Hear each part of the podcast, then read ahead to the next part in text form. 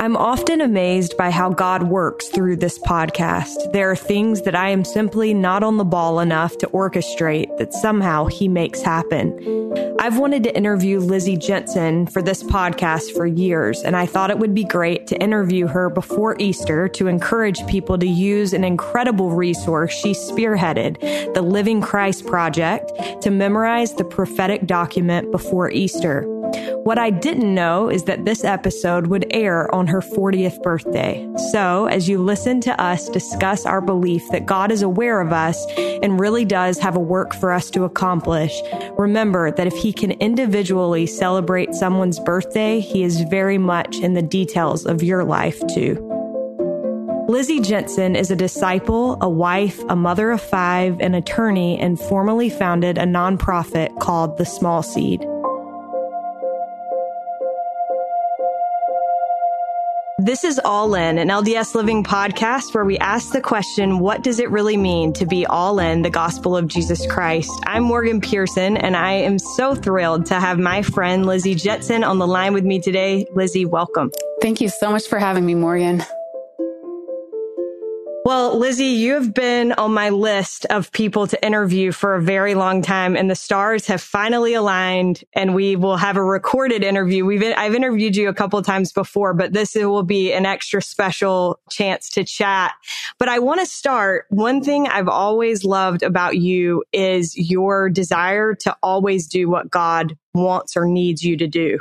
Um, I wondered, is that something that you feel like you were born with? Is it innately inside of you or is that something developed or taught? Tell me a little bit about your desire to do God's will.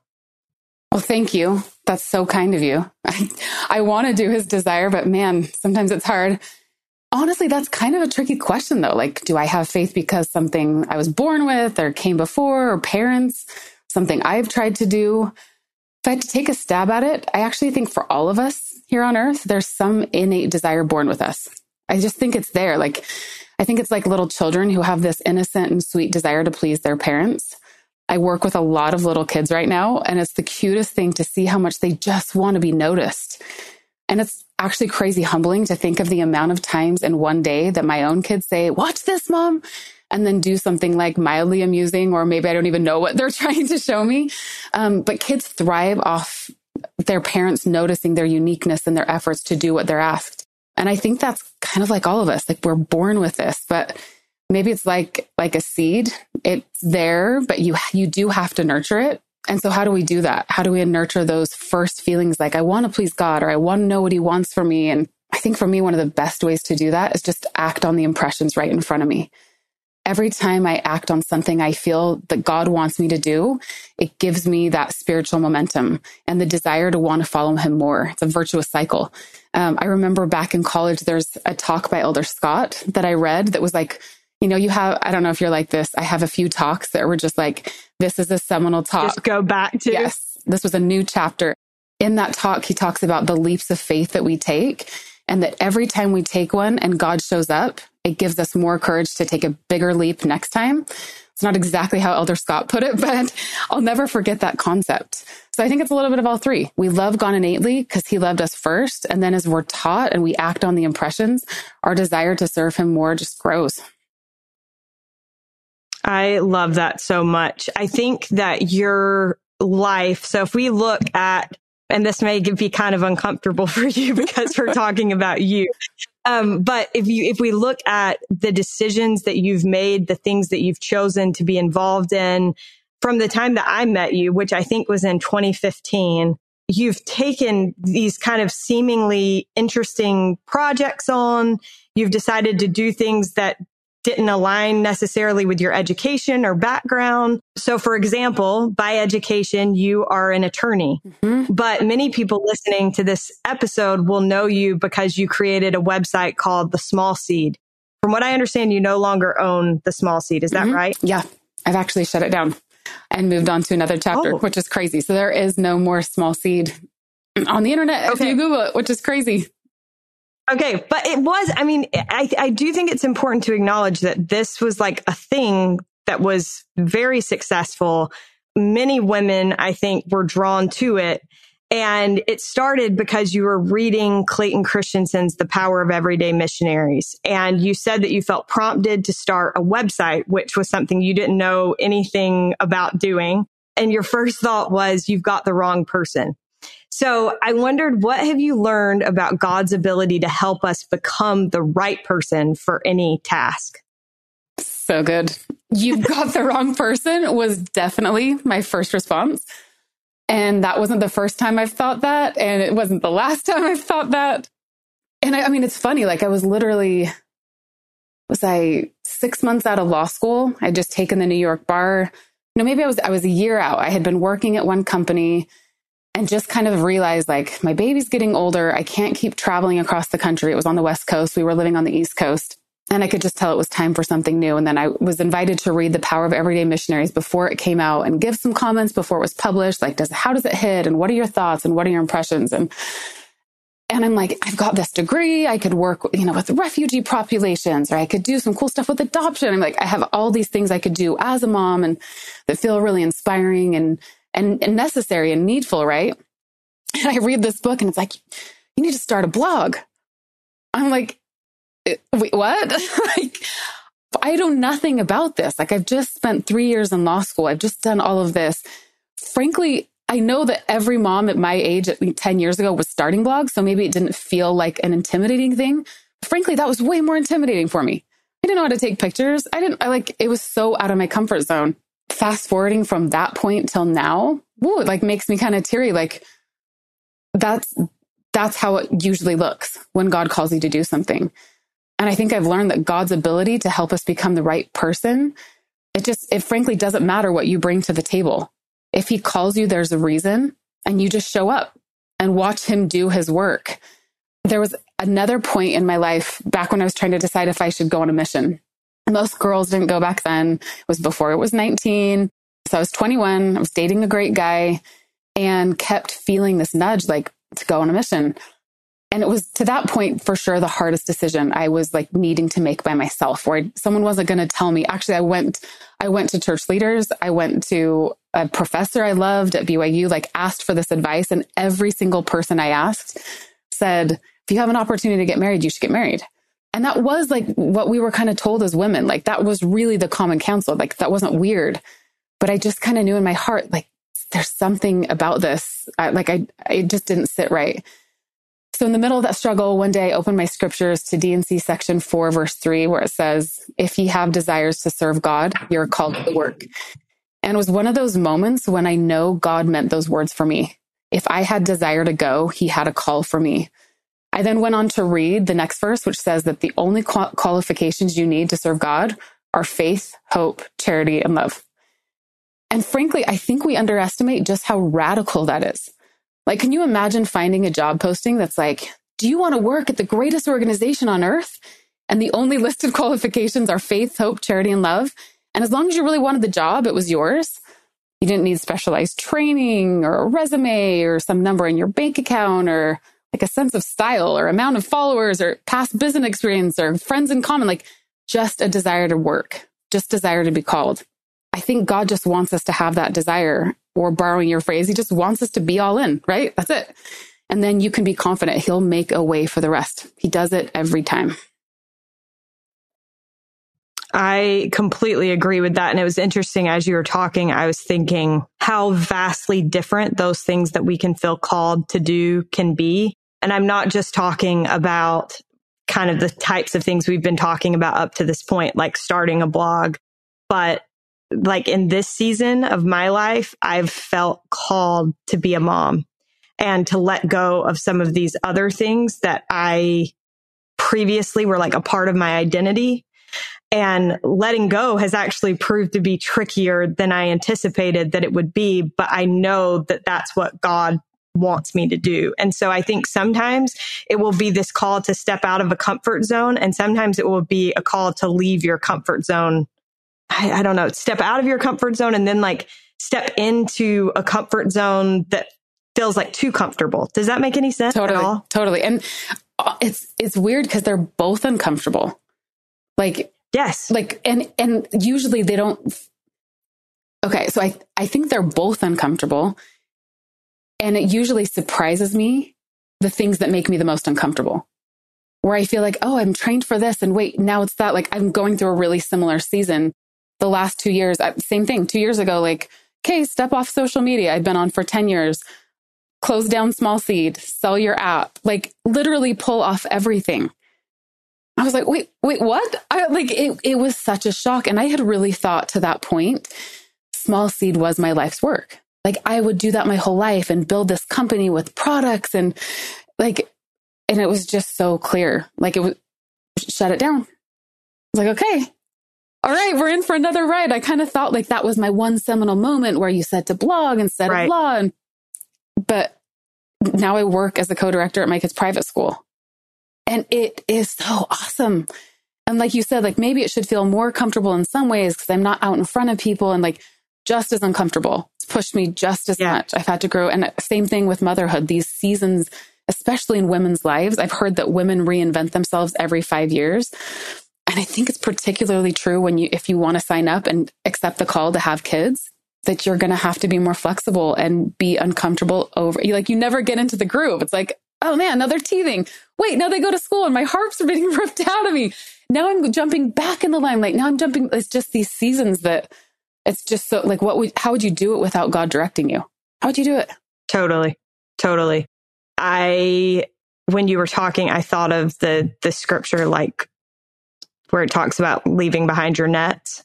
Mm-hmm. and how confused the fishermen must have been like this is our livelihood this is the thing that we know how to do we have families to provide for. We have things that we need to take care of. And you're telling us just like leave it behind. And i think that sometimes that is how it can feel.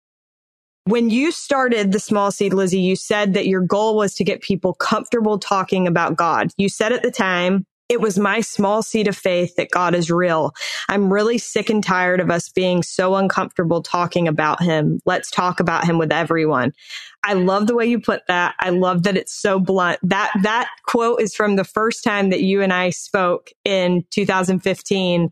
And I wondered because as I was reading that article, I started thinking like have we gotten any better as a people at talking about God and talking about Jesus Christ? And I wondered what your thoughts are on that. Well, I have to start by saying that in that quote, when I said, I'm really sick and tired of us being so uncomfortable with talking about God, that was 100% directed at myself. I was sick and tired of how uncomfortable I was being open about my faith. Right. At the time that I said that to you, I had already served a mission in Croatia where I talked about God for 18 months nonstop. I'd gone to law school in New York City. I became a lawyer. You do a lot of talking. Like I had all the preparation you would think someone would need to feel totally confident talking about God. And I still had this huge, sometimes immobilizing fear of talking about God it really, really bothered me. Like, so saying I was sick and tired, I really was like myself, like, why do I still get like sweaty and clammy? And like, why is this not intuitive? Why is this not easier yet? Um, and the time when I started talking about faith online, I literally didn't know anyone who was being open about it.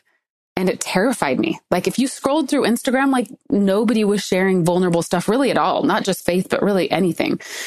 And, right. and I was convinced that the moment I started talking, talking openly about my faith would be the moment I was like ostracized and people would talk about me behind my back or I'd be cut out of friendships because I'd be like the weirdo. And, um, and I'm sure that happens some because it always does. No matter what choice you make, someone has could, could criticize it for something. But literally the response was the opposite. I met like the deepest soul friends. You're one of them, had the coolest experiences. I grew way more than I could have ever imagined and probably ever would doing attorney work, which is probably one of the reasons God asked me to do something else. But to get back to your question, like, have we all gotten better at talking openly about faith? Do I feel totally comfortable? I think we've moved the needle in a huge way, for sure. I think both on and offline, I think we've made faith more of a real and connected part of who we are. That said, I, I think we're still only scratching the surface of what's possible.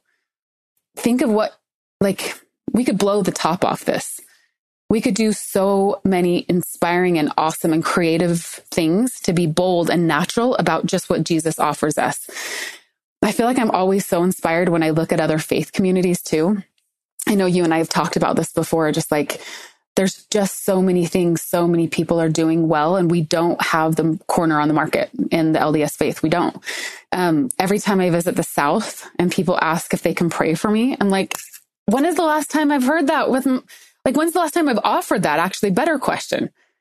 Again, clammy, nervous, like, I have the gift of prayer. But you actually, you actually are good at that. So give yourself some credit Decent. because you've adopted that practice. better, better. Not still totally intuitive. I still haven't been just like boldly stepping into that.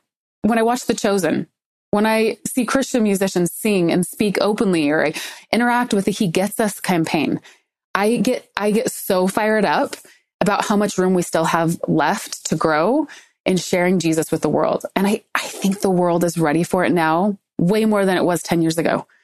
I really do. I'm like, I'm really excited to see how we as an LDS community, but even more broadly, how all believers in Jesus Christ are going to rise up and do cool things. With the projects that have happened in the last few years alone, like, I think we're going to see who knows what, but like the sky is the limit, right? With God at the helm. And if we aren't scared, I think, I think we're going to see some really still way cooler stuff than we've seen so far come out.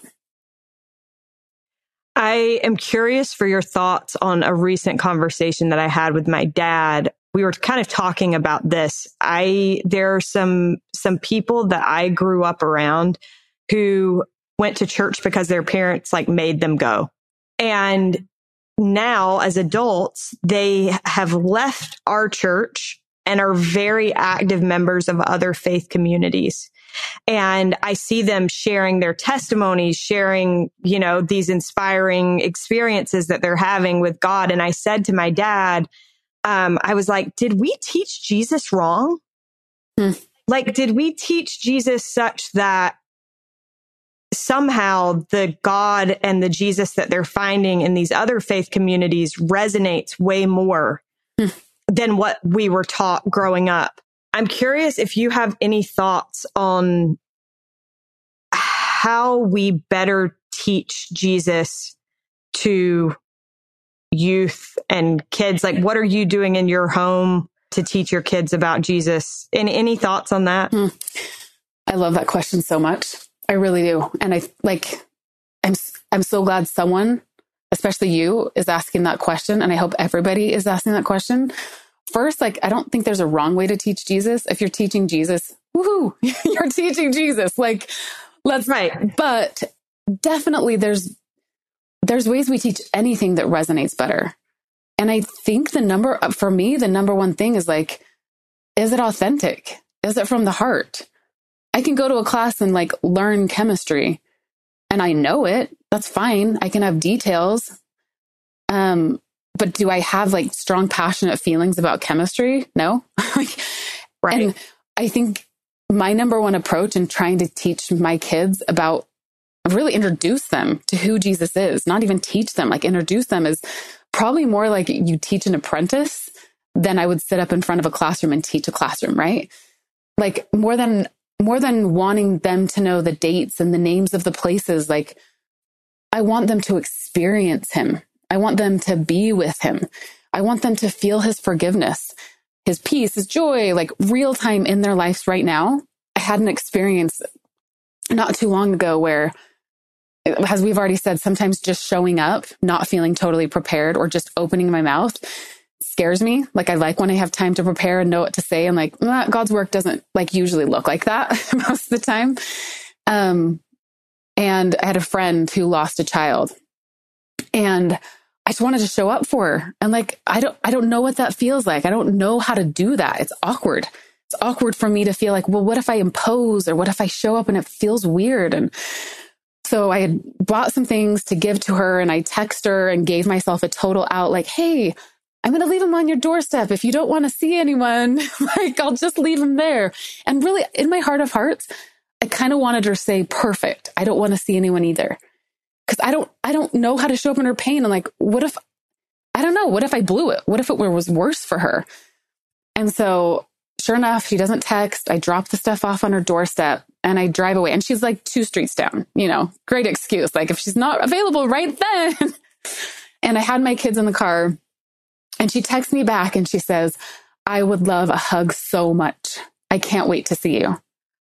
I was like, oh man, okay, okay. So I go back and I go back with my kids and we just go to the doorstep. We just show up and she comes out and like, whew, I felt so much love for her and like I felt her sorrow. And I like, I just wanted to do nothing more than sit and mourn with her.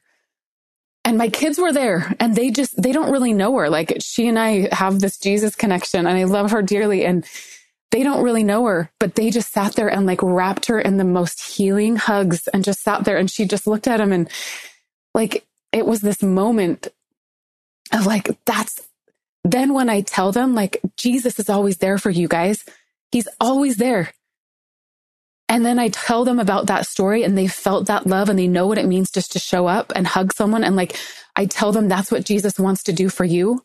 Even when there's no words sometimes, because the pain is so big, it's different. They felt his love. I like, I want to teach them about fiery discipleship by having them walk in on me and my husband fired up reading our scriptures. I want them to see that fire. I don't want to tell them you really should read your scriptures. But then when I tell them like you should dig into the God's word, like they'll get why? Because I do it every morning because I love it because it gives me answers. I want to teach them about forgiveness by like giving them lots of opportunities to forgive me, you know? I say that jokingly, but like honestly, I ask for forgiveness for my kids a lot. And I wish I didn't have to as much. But if you want to feel the power of forgiveness, ask for it as a mom and watch a perfect child forgive you immediately with so much grace. And when a child feels how good it, like experiences how good it feels to forgive someone else, or they, when they feel your wholehearted forgiveness and they know what it means to have a fresh start. And then when you tell them that's the feeling Jesus wants you to have because he loves you, they're going to believe it's going to hit different, right? Like, so I don't know, like, do we have so far to go to teach about Jesus? Totally. But I think the more we just like run to him and experience him ourselves and then don't try to pull that part out of our parenting or don't make it a certain way because that's the way you've seen it done. Like trust your intuition. Speak from your heart when you feel it. Even with your kids, speak openly. And I think it'll become a real living faith because it's like a, maybe it's like a a fake plant versus a real plant. You know, like a, like just teaching someone about facts is kind of like, well, yeah, that's a plant. But like if you're going to actually graft a child into your vine and it's real and it's living, there's power that flows there. It's different. I love so much of what you just said, and that experience is so, so sweet. Can I share one more thought here, Morgan? And it might be a little unconventional. Please. Okay. I think this is something that can help all of us as disciples, young and old, not just teaching kids, but like even living it in our hearts. When teaching about being a follower of Jesus Christ, whether to my kids, someone my age, or myself, I want it to look amazing. I want it to feel special. I want it to be beautiful. As believers, and maybe this gets to your question with your dad, in our religion specifically, we have so many things we do. We go to church every Sunday, we attend the temple, we do family prayer activities, scripture study. And I think sometimes we come at these, what I think are really cool habits and rituals. They're amazing. Like these are really, really cool things. But we come at them like they're a chore, like, oh, this is just something we have to do, kids. Like the prophet asked us to pray. And I think we sometimes just don't do ourselves any favors. Just how we posture it. It's like, this is one of those things like cleaning the bathroom. You'll be glad later. It's like, no, no, that's not what the taking, taking the sacrament is, you know? And parents are like actually really good at making magic. Think about Christmas morning. We know how to do this. Or some of the birthday parties you've seen thrown for like three year olds. We like to make magic for our kids. So what if we did this more around our faith? And I'm not talking about like opening stockings and Christmas morning and buying stuff, right? But like faith is the most magical thing on the planet. It's the closest we can actually get to like going to Hogwarts is signing up and doing work with God. So how do we make these rituals feel like they're exciting and new and magical when you've done them your whole life or they've just been habits? And I think the easiest version of this is just taking a faith practice, something that you've already, you're already doing or maybe that you want to be doing and pair it with something that would get your kids authentically excited or just put some heart into it. And maybe some examples like make this practical. a friend I know who does, she does scripture study by candlelight. It's like a silly thing. It's just something small. Um, and it's not even really dark out, so they don't need it for the light, but it just like adds this whimsy and, and you can tell she feels it like she's gathering her family. And it's actually a big part of the Jewish Sabbath. And I love how magical so many Jewish traditions are. They do this so well.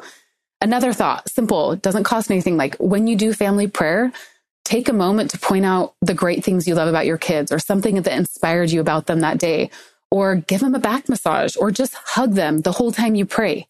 Like add that thing that it's not like, ah, we're getting this done, get to bed, you know, like add something or on Sundays, this is something that I changed from my family of origin, which is not on my parents and I don't blame them for this, but like we've made a playlist for music that feels really happy and hopeful and exciting.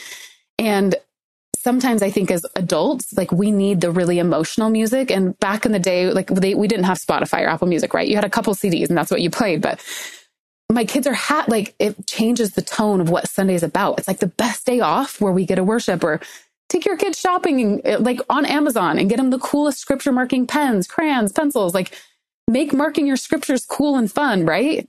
One other idea. These, this is funny. Two things that I do.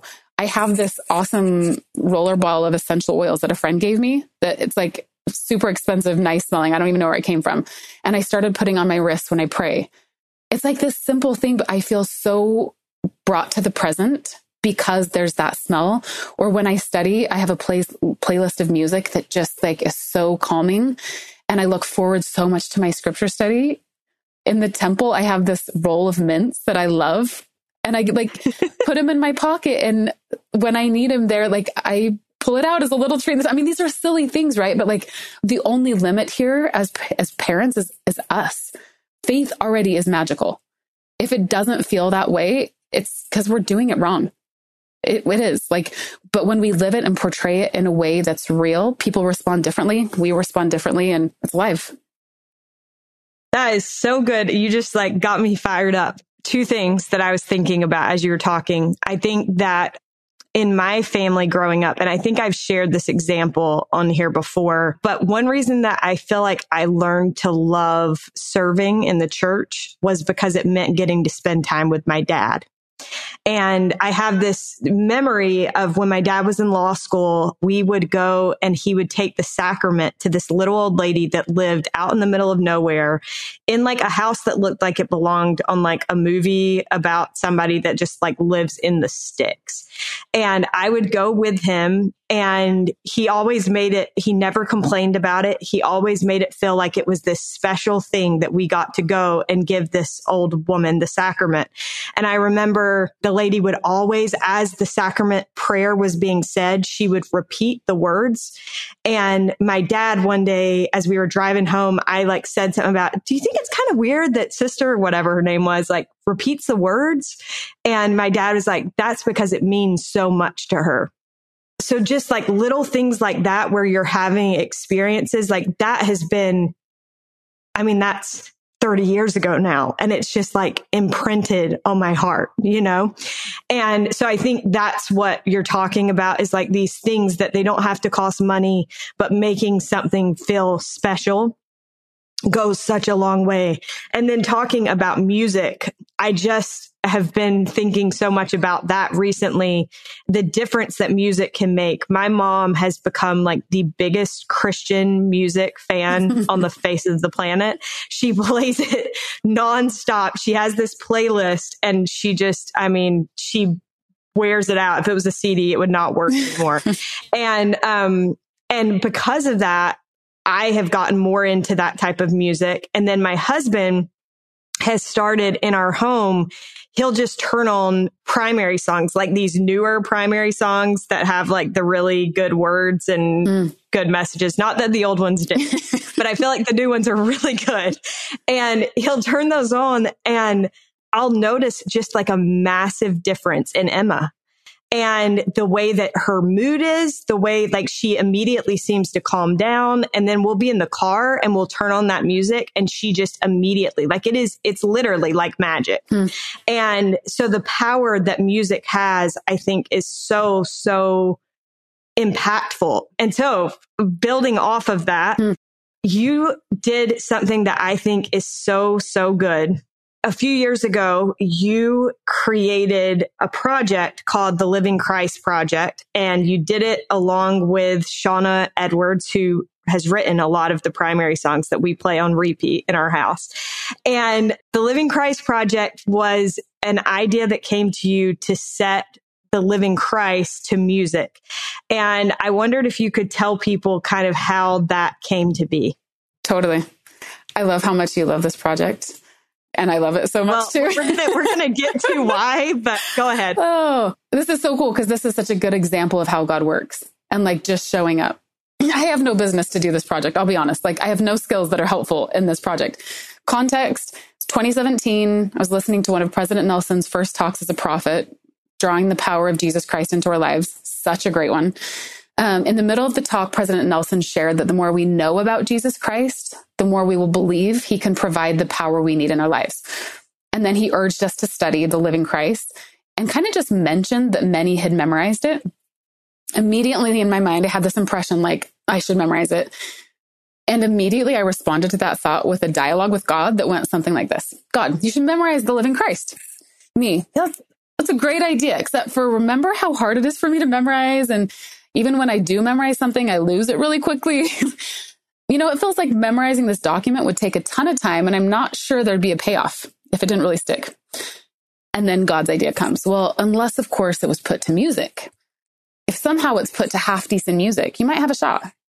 So throughout that next session of conference, I'm like, do I know anybody who would like write music, who could do this? It's like a legal document. Like this is a really big ask. And I don't like it could come off super cheesy, but also just like bad, you know? And I don't know if I'd remember bad music. So I call my mom and I ask her, I'm like, do you know anyone who would like write music to the living Christ? You just call your mom. That's what you do when you're like truly stumped, you know? And um, just happened coincidentally, her response was that she had this amazing high school friend named Shawna Edwards, who was brilliant at creating beautiful melodies. And sure, she'd connect me. I mean, what are the chances, right? So the next day, I get this nice email from Shawna in my inbox. And I was like, whoa, my mom moved fast on that one. And that was really nice of Shawna to write me so fast too. So I replied and like said, oh, it's so nice of your, my mom to connect us. And Shawna's reply, oh, that's so weird. Your mom didn't connect us. I don't know Shawna Edwards at all. Like, so right away I could tell like, okay, this is one of those projects. God called her just like he called me. What's more, Shawna had felt impressed to memorize the living Christ a few weeks before and was already a paragraph in. Like, come on, right? It's like, again, it's like you can't just make this stuff up. Can't make it up. And you can't make it happen yourself. You can't just try to do something like that. Who would you even, anyway? So that's how it started, which is pretty incredible. Um, and then more people just were just kind of called to the project. An awesome arranger, Daniel Blomberg, and a web and branding guru, Mackenzie Rucker, the vocalists on the tracks who are amazing, um, artists who made prints and coloring pages and fill in the blank worksheets and you know, fasting forward through the inevitable, really messy middle that happens in all projects like this too. And now the Living Christ document is set to not half decent music, but absolutely beautiful music. And you can find on the web and new as of probably a month ago. It's on Spotify and Apple Music now. And it's just awesome. Like what was my role in the project? I don't actually know. I'm like, can't write music, can't do design, can't. But biggest gift to me is I have the whole thing memorized and almost all my kids do too. And just this last Saturday, I was with an amazing woman at a baptism who I don't even know. She comes up to me and shares she's the Relief Society president and her whole ward is memorizing it and singing some of it for Easter. And this is happening all over. Like tons of people are writing in about their experiences with their kids or their youth. And and it's just been the coolest ride. Like I can take no credit for it, but I'm just really glad I have it memorized and it blessed my family. And it's awesome. That's really cool to see when God works and totally fills a desire of your heart. And then it like helps other people too. So it's so good. I, I, I know you love it and it just like makes me so happy. Well, the reason that I love it so much is because when Beej and I were dating, we were broken up for three weeks. There was this three week period of time where we did not speak to each other. And during those three weeks, I had no idea what he was thinking, what was going on in his head. He tells everybody we were taking a break, but he forgot to tell me that. So I spend like those three weeks in like agonizing, like what is going on? And I decided that I had to have something to take my mind off of it. And it was right after you had been posting about the Living Christ project. And I was like, you know what? I'm going to memorize the Living Christ. And I would go for these long walks, Lizzy, and I would listen to the songs and I just like pounded it out. And it meant so much to me because during what should have been like one of the hardest three weeks, it became this like beautiful experience. And I just felt like my heart was so turned toward Christ because of it. And the funny thing is, is I don't even know if you know this piece, but Kristen Scott, who sang a bunch of the songs, became my best friend in California last year when we lived there. No way. And so I would always say to her, I was like, you were there for me before you ever even knew me.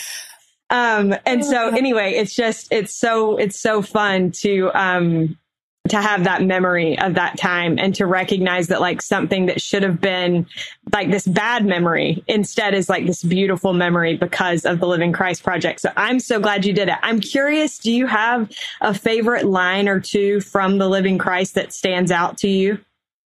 I mean, how can you choose favorites out of that document? um, but I would love to hear yours too. But there's actually two lines that have been taking on new meaning the last couple weeks, thanks to my almost 12 year old daughter. She just got asked to speak in church for the first time, which is so fun. She speaks. Silly. She's the best. She is the best. And this year in our congregation, everybody who speaks. So our, our ward theme is I am a disciple of Jesus Christ, taking after the youth theme, which we've also adopted in primary. So like our whole ward is just like ingrained in this and I, I love it. Um, so when you go to speak, you pick a title or name of Jesus Christ and why that is meaningful to you. So she got sent the list of all the names of my daughter of who, of what names of Christ really stand out to her. And she's supposed to pick one and talk about it. And she picked the title creator, I thought was really interesting for like an 11 year old to pick, right? Like, huh, that's not the one I would have thought. And she definitely went through and she's like, Judge, nope, I don't want that one. And I just kind of had to laugh, but we've had the most amazing conversations the last two weeks. What, and like, what does it really mean that Jesus is a creator? And when she first picked it, I was like, oh, that's kind of pigeonholing. Like, when I think of Jesus as a creator, it's like past tense. He created the earth and his role as creator is like now done and finished. But as we started talking, we were like, whoa, wait, his role as a creator is ongoing right now. He like is creating our lives with us every day. He creates like fresh starts. He helps, helps us create beautiful futures. He creates in ways, ways in our lives when there doesn't feel like one. He creates a new path forward. Like it's just been so cool as she and I have been talking and like having a daughter or a child old enough to dig deep in some of this. Um, but it's so fun. It's really brought new life into one of the lines that I love in the Living Christ. All things were made, and I know you're going to sing it in your head with Kristen's voice as I say it. All things were made by him, and without him was not anything made that was made. And like everything we do in our lives can be made with Christ. And it's so cool to me to think that if there's something I want to make in my life right now, like more peace or solutions or meaning or more laughter in our home, like I just need to go to Jesus Christ, the creator. So I love that one right now. So good. Um, I'll tell you the one that has stood out to me recently is where it says, None other has had so profound an influence upon all who have lived and will yet live upon the earth. I don't know about you. I'm not a fan of influencer culture and the idea of like influencers just always kind of bugs me. Um, but I was texting a friend last night who um, actually was on this podcast not all that long ago, and she and her husband talked about um, their daughter who was born with spinal muscular atrophy. Mm. And they cared for her in a way that I have never seen two parents care for a child. And shortly after our podcast aired, their daughter passed away completely unexpectedly she wasn't expected to be alive at 15 years old, mm-hmm. but she unexpectedly passed away right after the podcast came out. And I was texting her mom last night and I just said, like, you will never know the influence that you have had on me through your example of Christ like service as a mom. And like your influence is immeasurable. And I just think there are so many people out there mm. that because they follow the example of Jesus Christ, they have this massive amount of influence and they don't even give themselves credit for it. But I love that line about the influence that Christ has and will yet have upon the earth. So though that is, that is a line that I've been thinking about recently I wondered, Lizzy, before we get to our last question, I feel like like we've talked about, you have answered this variety of calls throughout your life in your own words, you posted on Instagram not too long ago, and I think you summed it up quite well. You said, in the last 10 years, I've been an attorney, run a Christian study and meditation company, helped create three apps. I'm an, an associate director of a private school, helped as a volunteer in church organizations, and I'm a mom with all that entails to five young kids. Now, I'm not sharing that to say anything about me, but to drive home the point that if you think about a career as simply being the one job you have forever, whatever, you're going to approach it differently. But if you think about your life's work as malleable and fluid, like a series of stars in a constellation of your life, you will have the freedom to change and bless the world many times and in many ways throughout your life. And I feel like we've touched on that um, previously in this conversation, but I'm curious what you have learned about having a life's work, why that matters and, and why that how you've seen that who the Lord calls, he qualifies for that work, whatever that work is, and how that can also change. Mm-hmm. I'm so glad that you shared that story of your friend before you asked me this question. Cause I, I feel so like, I think the way that we see impact and influence, we have a, a worldly scale for that and you have to count it up, right? It's like followers or number on a scale or number in a bank account. And like, it's, it's like the here and now and it's really temporal. And that's like, it's really telestial actually. That's like not even talking about the three degrees, but like, it's like a very worldly concept when you only take in the here and now and what I'm doing right at this moment and how many people are being touched directly and how many people like me and how I'm viewed and, um, I think the reason I feel so passionately about about sharing even my path and even making that comment on Instagram, which was actually almost two years ago, which is weird because I've hardly been on after, but it was one of my last posts. Um, like I grew up super shy. I felt like a real lack of confidence that I had anything to offer. Um, and still like still i i'm trained as an attorney and i'll like fumble my words and get awkward and like go to introduce myself and i'm like whoa why was that so uncomfortable? Like and i think i, I want to share those things because i want others especially women to believe that anything is possible. Anything is possible.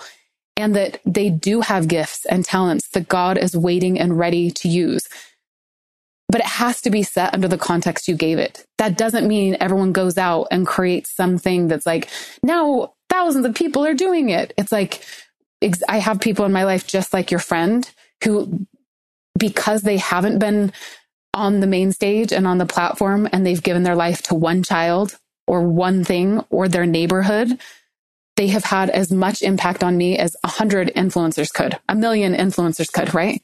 And I think as women, like we we still are a little scared. Maybe men too, but I can, I've only met a woman, so that's all I know. I think we, we live a little scared and I think we live too far below our capacity, especially knowing who our business partner is in this work. It's God.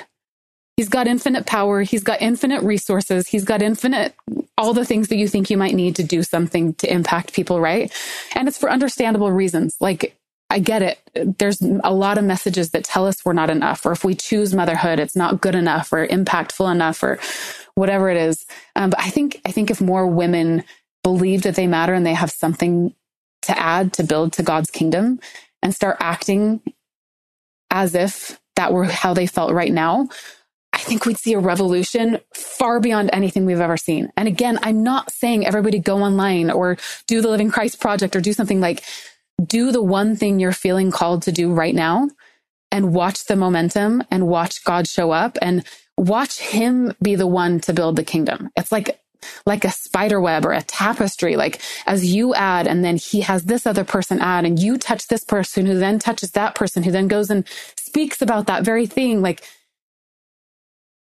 we're going to see, it's going to be revolution. Like I really believe this. It's, it's revolution time and it's happening. And we just show up. That's it. You get the, you have desires and you show up and watch him do it. But like, don't play small. Don't doubt yourself because really you're just doubting him because it's not, it's not about you. Well, I I love earlier when you said um, talking about the Living Christ project. You said I really don't know what my role was in this, and I think your role was.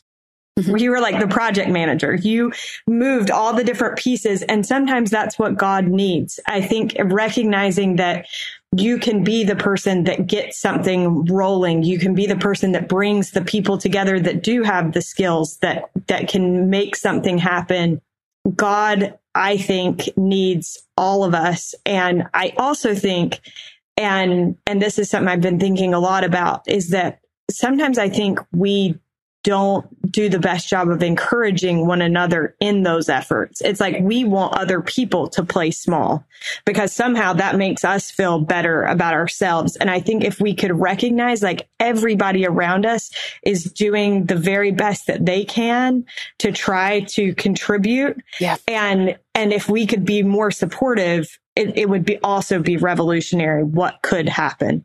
So beautiful. And I think sometimes we just don't do that because we think it doesn't matter if we tell someone they're doing a good job, like, oh, they don't need to hear that. Or they probably realize like it is inspiring what they're doing with their child. And like, I heard it said once, like real friends show up and congratulate and they console when that's like what friends do. You show up in the moments when people need consoling and you also show up in the moments of congratulating. So I agree. Like that's part of kingdom building is like being the one to cheer and be like, do you know how awesome this looks from the outside? Because I'm sure it's messy and hard and sticky and it doesn't really look that great to you from where you're sitting. I'm so inspired by you. Like send a text out like that a day, you know, like yeah, send those out because heaven knows we all need to hear it on the other side. Absolutely. Lizzy, this has been so fun for me. I could talk to you all day long and I know I would be a better person as a result of it. But my last question for you is what does it mean to you to be all in the gospel of Jesus Christ? I think being all in starts by having desires to serve God and then experiencing Him call you to the work. And then I think being all in means to turn your life, all of it, over to Him and P.S., turning your life over doesn't mean sitting back and waiting for him to tell you what to do with your life. Turning your life over to him means that you build your best life possible. You go after your highest, most audacious dreams, and you believe that anything's possible because of him, and then go give him that life. I think being all in is the best way to live. It's the land where miracles happen, where you're changed more than you ever thought you could be because being all in means that you get to be a little part of the work that God is all in on too. So well said. I I want to print that out and put it on a t-shirt. um, Lizzy, thank you so much for for taking the time to talk with me today. Always, you're just a delight. Mm, thank you, Morgan. A big happy birthday and thank you to Lizzy Jensen for joining us on today's episode. You can learn more about the Living Christ Project by visiting thelivingchristproject.com and you can find all the music now available on Spotify and Apple Music. I can't recommend memorizing this highly enough and hope you'll join me in doing so between now and Easter. Big thanks to Derek Campbell of Mix at Six Studios and thank you for listening. We'll be with you again next week